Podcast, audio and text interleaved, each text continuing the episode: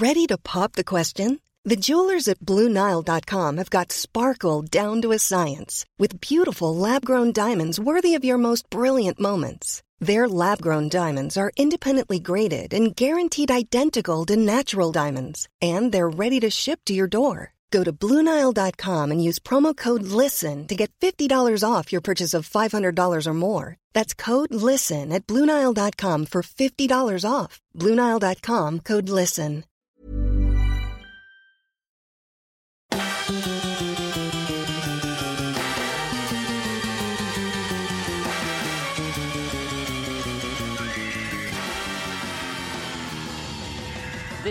Jools Holland. I'm joined by, Jim Moir here, sitting beside Jools Holland. uh, and we have a very special guest on this podcast. We will be discussing with him his life, his career, his aspirations, his dreams, and some of the motoring interest things that he might have But had. not just motoring, it's going to be travel as well. Just general travel, anecdotes regarding travel, bus journeys, traffic, Cars, uh, planes, uh, roads, Yeah. uh, all sorts of other things as well. showbiz journeys. Showbiz revelations we're going to be revealing. revelations, yes. And we've got a very special guest here. Uh, um, and I think we should say how we know, all sort of get, got to know one another. Well, let's let's all wear badges with our names on and talk about each other and say Okay, who we so, are. well, let's well, pretend it's an AA meeting or something like that. And we can reveal, well, well, the Automobile Association. Yes, exactly. yeah. Hello, my name is Jim, um, and I know you, Jools. We'll go around the table. Yes. I know you, Jools, because I've known. Well, I've- how long have we known each other? Uh, I would say way over thirty years. Oh, more than that, I should say, probably. I remember when you first were in Deptford and you were playing in the pubs, actually. Glenn Tilbrook took me to see you in That's a pub. right, yes. Performing. You came up and performed on the tube. I remember that must have Yeah. been in 1984 or something. So I think Yeah. you're talking about like 35 more And years we're ago. and we're recording this in in your studio, which was our old office, where we uh, Bob and I uh, commanded our position as top light entertainers and, That's print- right. print- and wrote the Big Night Out and Smell of Reeves and Mortimer, etc. yes. And uh, and we're sitting here now with your ex band mate Yes, member. one of the greatest poets of, of uh, whose songs are sung around the world, who's a great songwriter, a great man, and a great fellow, who I first met, probably aged, I must have been aged about maybe 16 or something, and I looked up, he's a couple of years older than me then, he was then, he's, uh, he still is apparently, and I looked up to him very much then as a sort of a role model, and uh, he's, he's here now with a different set of trousers, which he had then, because he had some loon trousers I was very jealous of. Um, but he's here, and he's uh, an absolute uh, marvel, and it is Chris Difford. Oh, yes, Chris. Oh, yes, thank you very much. Yes, we've known each other for over 47 years. Isn't that an amazing thing? Oh my goodness, we should have some celebration in three years' time. We should indeed. Um, yeah, I remember the first time we met, you came round to Maxine's house um, in Blackheath and you played boogie woogie piano. I'd never heard boogie woogie piano in my life because I grew up on a council estate and there was, uh, there was none of that kind of stuff. It was And banned. It was banned. too, too dangerous. too too dan- dangerous. And you played this wonderful Meade Lux Lewis piece, and you'd had a bit too much to drink, I think, and you fell off the piano at the end, and we've been friends ever since. Yes, thank you. And I should just say that Chris said to me after that first piano piece, because he said he'd never heard Boogie Woogie, he actually said to me, I think, I've heard all the Boogie Woogie pianos, and this is one of the best I've ever heard. and I believed him. and he was, an yeah, and he, he, and then, this is an important thing, which I went to his, um, in another little transport store, I went round to his, his bedroom, in the in he lived in the council estate up the road here, and in his bedroom, which was very tidy, and he had like great things on the wall that I wanted, like some Velvet Underground poster or things like this, and it was tidy. He had books of poetry, and there was a really like, like this is really an interesting room. But the best thing of all that he had, which I thought was such a fantastic thing to do, he had a dinky toy lorry. Which he just used the articulated back as an ashtray. I thought, oh, that's so chic. I mean, that's so beyond. You know, I don't know what David Bowie was doing That's at that time. This beyond estate everything. chic, isn't it? Yeah, That and, is, and from yeah. then on, that was all I would use, just these old lorries as my ashtrays. Yeah. Hmm. Oh yeah, yeah. I, And the I- first time I remember meeting you, Jim, was at the Albert Hall when Squeeze were playing, and you did the bingo for us. that was yeah, and I think was that your idea? Yes, it was. It I was think that was Jools's idea. that was Jools's idea. it- did it work For very me, well? It was terrible, and I knew it was one of the worst moments I've ever had on stage because I was on uh, on stage at the and the idea was everyone shouted house at the same time, Time, yeah. and then you all kicked in and at the same time. uh, But the thing was that I was calling out the numbers, and they were echoing around the room, and no one was writing down the same numbers at the same time, which was the plan. so it, I could, and I knew within the first few seconds that it was all going to go wrong, and it was just a pointless bingo because there wasn't even a prize at the end. And I think I ran off somewhere halfway through thinking there's no way out of this so i'm just gonna leg it I still I- I still have the pen from the gig. Oh, Yeah, there you go. how amazing.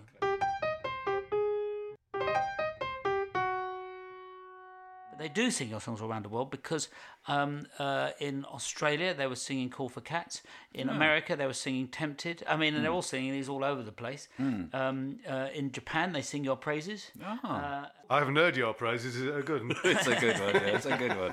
what about greenland Greenland no, never had a. uh, The only number one record Squeeze ever had was in Israel, Br- not in nowhere near greenland nowhere near. Greenland. i was looking at greenland out of interest to see what because there's not that many people live there on a huge Yes. continent like that is it a continent That's right. Yeah, he said that with some vague conviction. Um, and I was looking into it, and there's only one rapper in Greenland, which makes him the best and the worst. Worst, yes, definitely. the greatest rapper of Greenland. But wh- wh- when you had a, uh, you say you had a number one record in Israel. What was that then? Is that love from the East Side Story album? I believe it was number one there. We always had number twos. I don't know if you remember that. yes. Uh, Call for Cats up the junction. Uh, Call for Cats was kept off the number one slot by Tubeway Army and um, up the junction by um, Simon and no no by Art Garfunkel with a song about rabbits. Well, there you are. Arthur Garfunkel and his rabbit song. Yeah, and he wears a good wig, doesn't he? Is Super. that, is that a wig? Oh, yeah. Is it really? Because I've heard these rumours. Because It it, is. slipped back a bit. If it, he wants to push it forward a bit. and that's very much one of the reasons it's worth listening to this um, podcast because Yeah. you get all of these sort of inside showbiz stories that you'd never, You'd that never would never be anywhere. revealed uh, in in the public arena normally. So much name dropping there's going to be, isn't there? In this one, I think in all, yeah, in all of them, there's a lot of name dropping, a lot of showbiz anecdotes and name dropping. but before we do that, I think we should talk about. You said about your having an, an enormous head. I It's think yeah, it's it's another showbiz story like Arts Week. You know, can we hear about your enormous Well, head? It's probably a lot of the public don't realise that. Well, that I'd, I've got a huge. Well, Yeah. I was saying because I have to get special hats made because my head is. It's the big. It was measured at the BBC, and and they announced quite um, flamboyantly that I had the largest head that's ever been measured at the BBC, which has always made it tricky for me to buy a hat, which most people are seven and an eighth, things like that. I'm about 18 inches hmm. across. And is this because of your enormous sort of brain? Do you think is is that one of the reasons of your vast head? Well, I think hats are a very good store hmm. for ideas and thoughts. Hmm. People keep things in hats as well, don't they? Criminals keep uh, money in the hats. Yeah, a gun. I mean, um, uh, That's of, pushing it. I I used to have a drink in a pub with, with the people from the Grenadier Guards band, and when they do the Trooping of the Colour, they have a little joke amongst themselves. And again, this is sort of a showbiz secret, I mean, MOD secret I'm letting out here. They'd have a competition amongst themselves about who could put the daftest thing under their hat for the Trooping of the Colour, and then sort of get it out afterwards. He said, and you get sort of people who did really st- like you know stupid things, like they'd like have a little sort of bottle piss or something stupid like that. Or one- bloke had a gerbil. He thought that was quite funny, but you know, but you've, you know, you've if you've got to have it all there all morning, it can be a bit much. Anyway, people would take their bear skins off in the barrack rooms afterwards, and and and uh, you could you could tell by the amount of applause that something got whether it was it went popular. or not. He said anyway, the out and out winner was this bloke. He took his bear skin off, and he had a little tiny scale model of the Nuremberg war trials. That's really nice, though, isn't it? Yes, unbelievable. Under his great. yeah, Uh, well, I'd, that. I'd have um, another bear skin under it, and then another one under that, like Russian dolls, Russian until I had a tiny one, Yeah, that'd the size of a thimble. Sign of Yeah. an egg or something. Yeah, and then a little model of your head underneath it. Oh wow! thing. Now it's getting yeah. I have a hat story. Do you remember during the Argy Bargy days, I used to wear that sort of black leather hat? Oh yes, it was very popular with the people. Yeah, at Lewisham Odeon, when we played there, I threw it into the crowd at the end of the, sh- the show. And uh, about two years ago, it came up on eBay, Oh, interestingly. So I tried to buy it, but the guy wouldn't sell it to me. why? I don't know. I just I found it really odd. How curious. Yes. It- Uh, so you threw the hat into the audience. Mm, and he kept it all that time, and then he put it on eBay. I think the story goes is that he wanted me to sign it and and then send it back to him. And throw it back. yeah, throw it back. Uh, do a reenactment, except of course Lewisham Odeon's gone. Uh, yeah, and what a great place that was. Yes, The Beatles, Yes. Supremes, yes. David Bowie. Yeah, I saw Gladys Knight there. Did you? I think we played. Didn't we play with the the blockheads or the police there once? the as well? police, yeah. Yeah. Yeah, I remember them dyeing their hair blonde in the dressing room. Yeah. So, uh, Chris, where, uh, I mean, I was in Squeeze with you, so we've got a lot of happy shared memories of that. Part of the thing that we'd like to talk about in our podcast is transport, really, and the tribute to transport. You know, some people like trains, planes, cars, boats, you know, roller skates, all sorts of uh, uh, methods of, of transport. But, um, for instance, are you a car man? Well, the first thing I did when my first PRS check was buy a Morris Minor um, from a friend of yours who used to supply you Buicks. Do you remember him? Eddie, was it? Eddie, Yeah. indeed, yeah. Um, So you supplied Buicks and Morris Minors. yes, I don't know why. It's a strange mixture. Uh, and it was a it was a soft top, so the roof came off, and I didn't have a driving license, but Cindy, my wife at the time, she did. So we used to drive around, and it was great fun. And I got the sort of nipple for for cars. Then you know, I just really couldn't leave them alone. And um, I have a, I was when I was driving up here, I was remembering a time when I had a Jaguar, and we were driving from a gig in Glasgow to Liverpool and I was trying to show you how fast it could go, and it car blew up. Do you remember? Yeah, that's that? right. I was really impressed. yes. It was a brand new car, Yeah. and it just blew up. Yeah, yeah. No, that was it. Very, you were, I think you were attempting the the land speed record on the M6. Yeah, showing us, you know to see what the car will do. I know, and they, uh, and they came to pick us up and took us to the ven- venue with the car on on the back, and uh, yeah, it was just so sad. But more importantly, I had a Jaguar hand built, and that is it. There, you can see it in the photograph. In the photograph, I'm wearing a, a jacket, leaning on the front of the the car, and I don't know if you remember that, George. Well, I do remember this car. I've got a photograph of this car parked over the road here, actually. Yeah. And it was a great highlight for us all to see because it had been the result of an absolutely uh, every expense spent restoration. yes, Uh, and it was like a brand new car. yeah, by Vicarage Cars. Yes. So they, they, they bought the car, or we bought the car for fifteen hundred pounds, and then it cost thirty six thousand to build. But what a car! What a car! I've got one of these at the moment, a Mark II, like that. It's a lovely car, but they do need tending to. They do, and they slip and slide. But going back to Morris Minors, I one of the first car I ever got was with my friends. Four of us chipped in and bought a Morris Traveller for fifty quid, which um, had mushrooms growing out of the woodwork on the on the uh, the, Oh, win- the windows. Was that an extra or? what the mushrooms? Yes. Well, we'd went on a, a long trip. We we drove it from the north to the south, and the mushrooms remained. so the the north- integrity of those mushrooms was paramount. When you say when you say from north to the south, where did you where did you We, start? we went from Darlington to uh, we well we went to Cambridge, and we stopped outside. This is where the end of the the uh, the Morris Traveller story. uh, This is where it ends because we stayed at a, uh, I think it was a bed and breakfast in in uh, Cambridge, and the brakes gave way overnight, and it rolled at the, to the end of the car park and over the edge of a, of a, of a brick wall, and laid there on its um, on the chassis. So we just all ran off and got the train, and it was never seen again. I, I do remember having a Morris Traveller, a maroon one, beautifully made. And um, we were making an album called Frank, and our producer was from America, and he'd never seen this car in his life before. And I picked him up in it, and uh, he said, Is this a Tudor car? Oh, very good. Did you reply? No, it's mock Tudor. Mock Tudor, yes.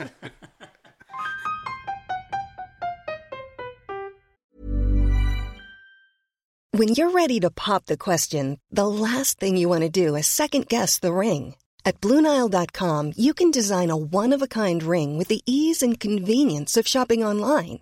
Choose your diamond and setting. When you find the one, you'll get it delivered right to your door. Go to Bluenile.com and use promo code LISTEN to get $50 off your purchase of $500 or more. That's code LISTEN at Bluenile.com for $50 off your purchase. Bluenile.com code LISTEN. Planning for your next trip? Elevate your travel style with Quince. Quince has all the jet setting essentials you'll want for your next getaway, like European linen, premium luggage options, buttery soft Italian leather bags, and so much more. And it's all priced at 50 to 80% less than similar brands. Plus, Quince only works with factories that use safe and ethical manufacturing practices. Pack your bags with high-quality essentials you'll be wearing for vacations to come with Quince. Go to quince.com slash trip for free shipping and 365-day returns.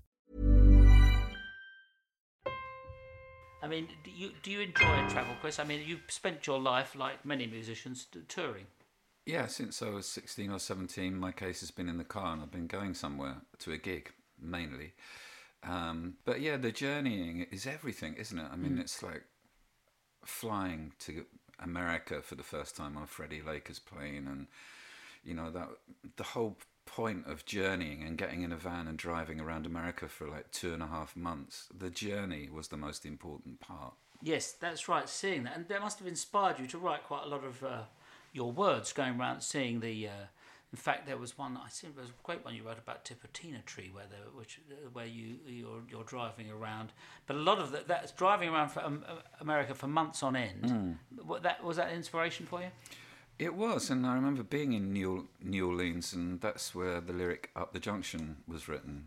Strangely enough, Oh, not in Sitting- Clapham at all, but in, not in Clapham. But where, where jazz was born, so was so Up the Up Junction. Junction, sitting on the porch at the Rip Van Winkle Hotel. I remember we couldn't afford to stay in town, so we had to stay at the Rip Van Winkle, which was out of town.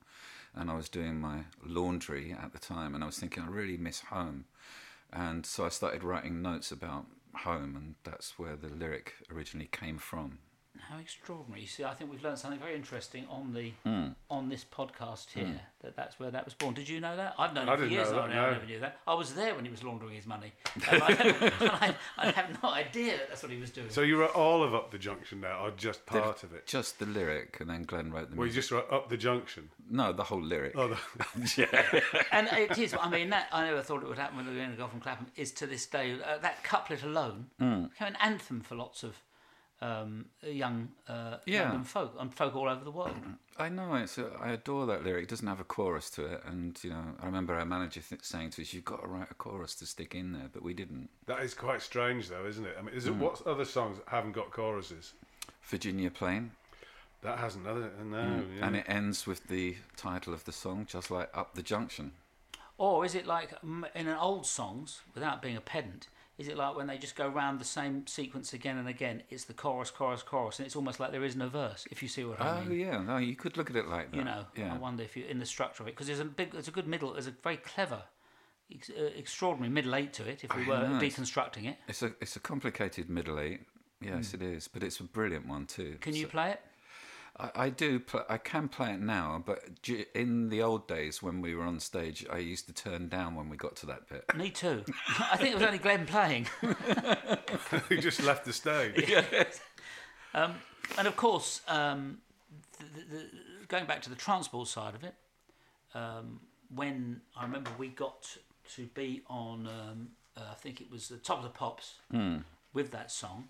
The BBC sent limos for us, or, the, or the record company sent limos for us, which were these. I think there were these giant Austin Princess, Yes, li- or like maybe they were. Daimlers, there, but they were Yeah, like sort of ca- yeah. the car that the mayor of uh, Huddersfield might have had. Hmm. Um, uh, and I remember the driver picking me up and say, "Yeah, go on, enjoy your big day, mate. Like, it's, you've got- it's going to be all over after this. This is the one thing. Oh, thanks very much. Yeah. And then we're all in the back of it, having sort of, you know, No, I remember it coming around our council estate, and everybody thought somebody had died. You know, Yeah.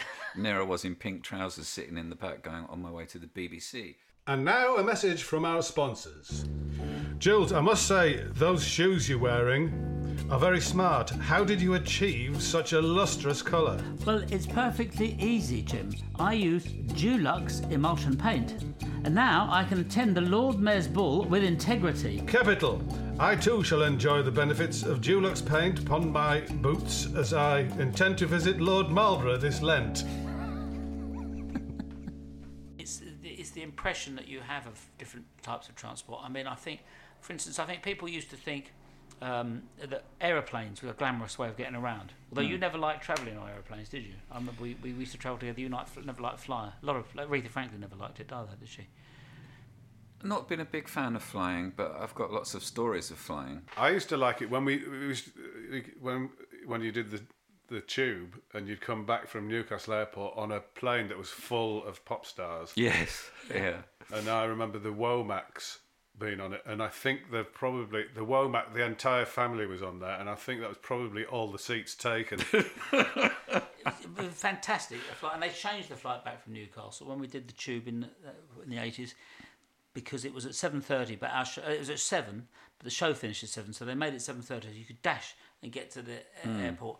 I remember being on one of them, like you say, all the people on the show, on one of them there was, I think it was Elton John, there was some other huge great stars, was it maybe George Michael, somebody, all these, these people on the plane, and it was the most bumpy flight I've ever been well, because they're all jumping up and down, dancing, singing.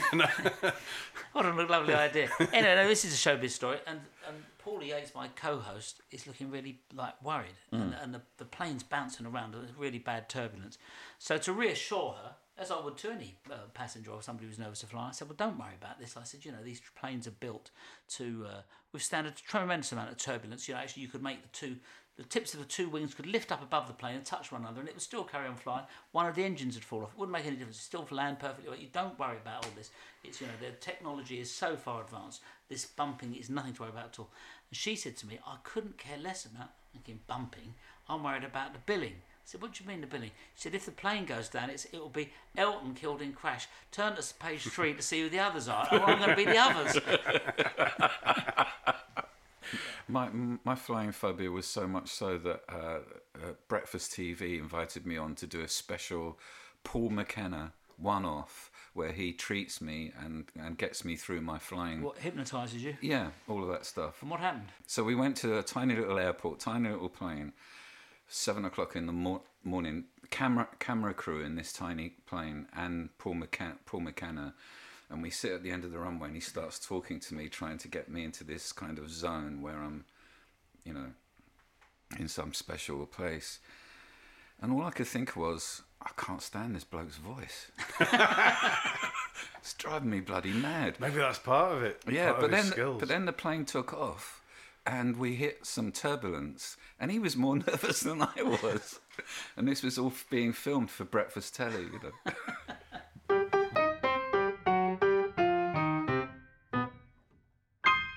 Chris uh, is a poet. I, I happen to know that um, General Motors in America in the 1950s they employed poets to think up names for cars. So they came up with great names. The the Cadillac Eldorado, the Ford Mustang. You know, they're great names. You know, the Stingray.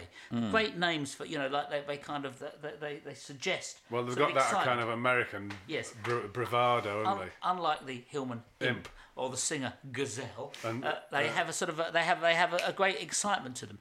But Chris had a great, and I said to him as a poet, "Have you ever thought of a car name?" And you did have one for the Audi, didn't you? Audi doody. Yeah, exactly.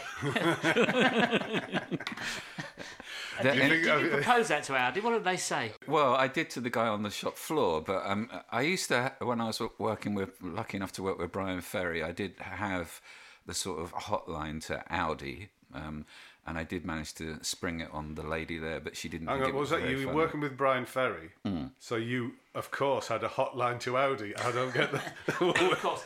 You, what sort of circles do you mix in? Do you not realise that's how it works? Well, we got we got a wonderful A8, and and uh, I picked Brian up in it, and he said, um, "It's a really nice car, isn't it?" And he's he sat in the back while I was drive, drive, dri- dri- dri- driving it. He said, mm, "It's not the long wheelbase one, though, is it?" I said, "No, it isn't." He said, "Send it back." So we had to wait for a long wheelbase one to come, which then did arrive, and he just sat in the back the whole time. It was so you were, he was, you were his chauffeur. Yeah, and in fact, I said that to him one day. I said, Bryan, you know, it, it, rather than me being your sort of PA, which is what I was employed to do, I turned into being your driver. And he said, yes, yes, yes. And then the next day, uh, a hat box arrived from Jermyn Street with a chauffeur's hat in it, just to show that Bryan had a really good sense of humour. I still have it. And do you wear it when you're driving? I do, but sadly, Bryan's not in the back anymore. But Well, he could always, you know, get a pillow with his face on it, draw his face on it. That's what I, we all do. I watched a, I was on a train recent, well, not recent, about a year ago, and a fella in a seat adjacent to me, but further up, was watching um, a film with subtitles on, and I watched the whole thing with him, and he didn't know. What a result! Out of interest, I'd like to ask, pose this to the team. Does anybody have a particular favourite? Well, it could be a car, a boat, a train, anything. Favourite bit of transport in a film? Um, a film with Richard Todd uh, called Never Let Go, where he's he's saved up all his money for a Ford Anglia. He gets it, and then it, and it's his pride and joy, and then it gets stolen by Peter Sellers. Um, that is my favourite moment with a car. I actually worked with Richard Todd once in Randall and Hopkirk. Anyway, that's my story. My favourite um, piece of uh, transport in a film has got to be Magical Mystery Tour. Oh yeah, That particular bus.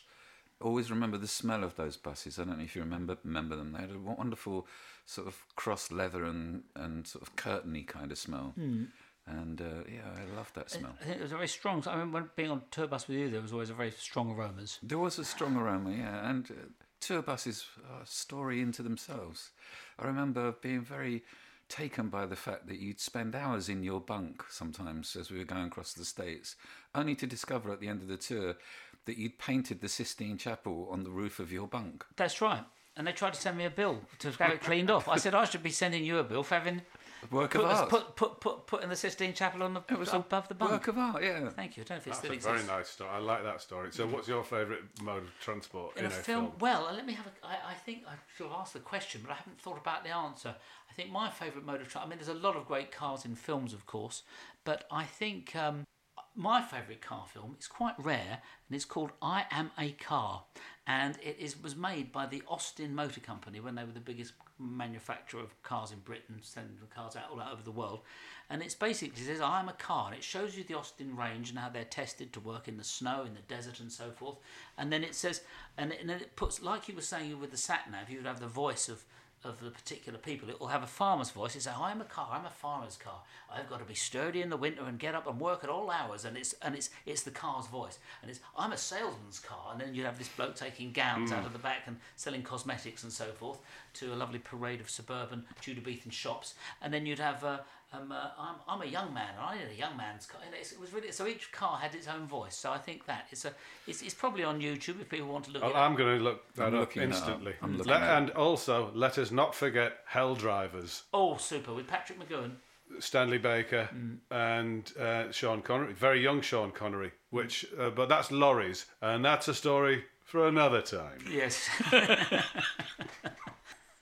Well, I think we've probably covered everything there, haven't we? And it uh, it's really leads us only to say thank you and goodbye. Thank you very much to our very special guest, Chris Difford. It's been marvellous uh, having you here. You've been a superb guest, and, and thank you for sharing those marvellous memories and revealing for the first time ever where Up the Junction was written, which isn't where people thought. It's a pleasure.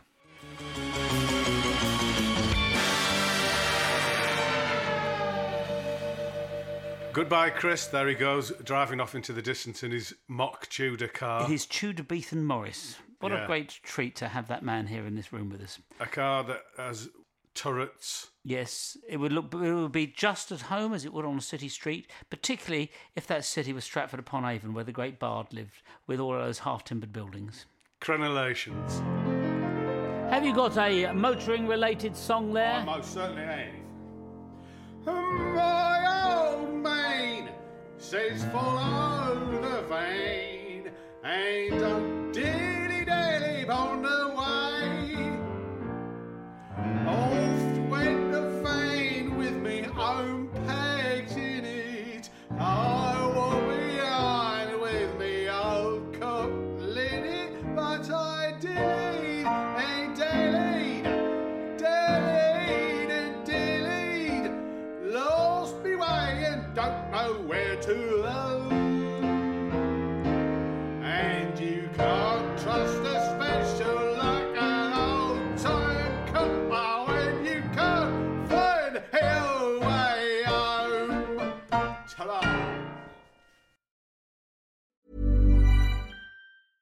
Planning for your next trip? Elevate your travel style with Quince. Quince has all the jet setting essentials you'll want for your next getaway, like European linen, premium luggage options, buttery soft Italian leather bags, and so much more. And it's all priced at 50 to 80% less than similar brands. Plus, Quince only works with factories that use safe and ethical manufacturing practices. Pack your bags with high-quality essentials you'll be wearing for vacations to come with Quince. Go to quince.com slash trip for free shipping and 365-day returns.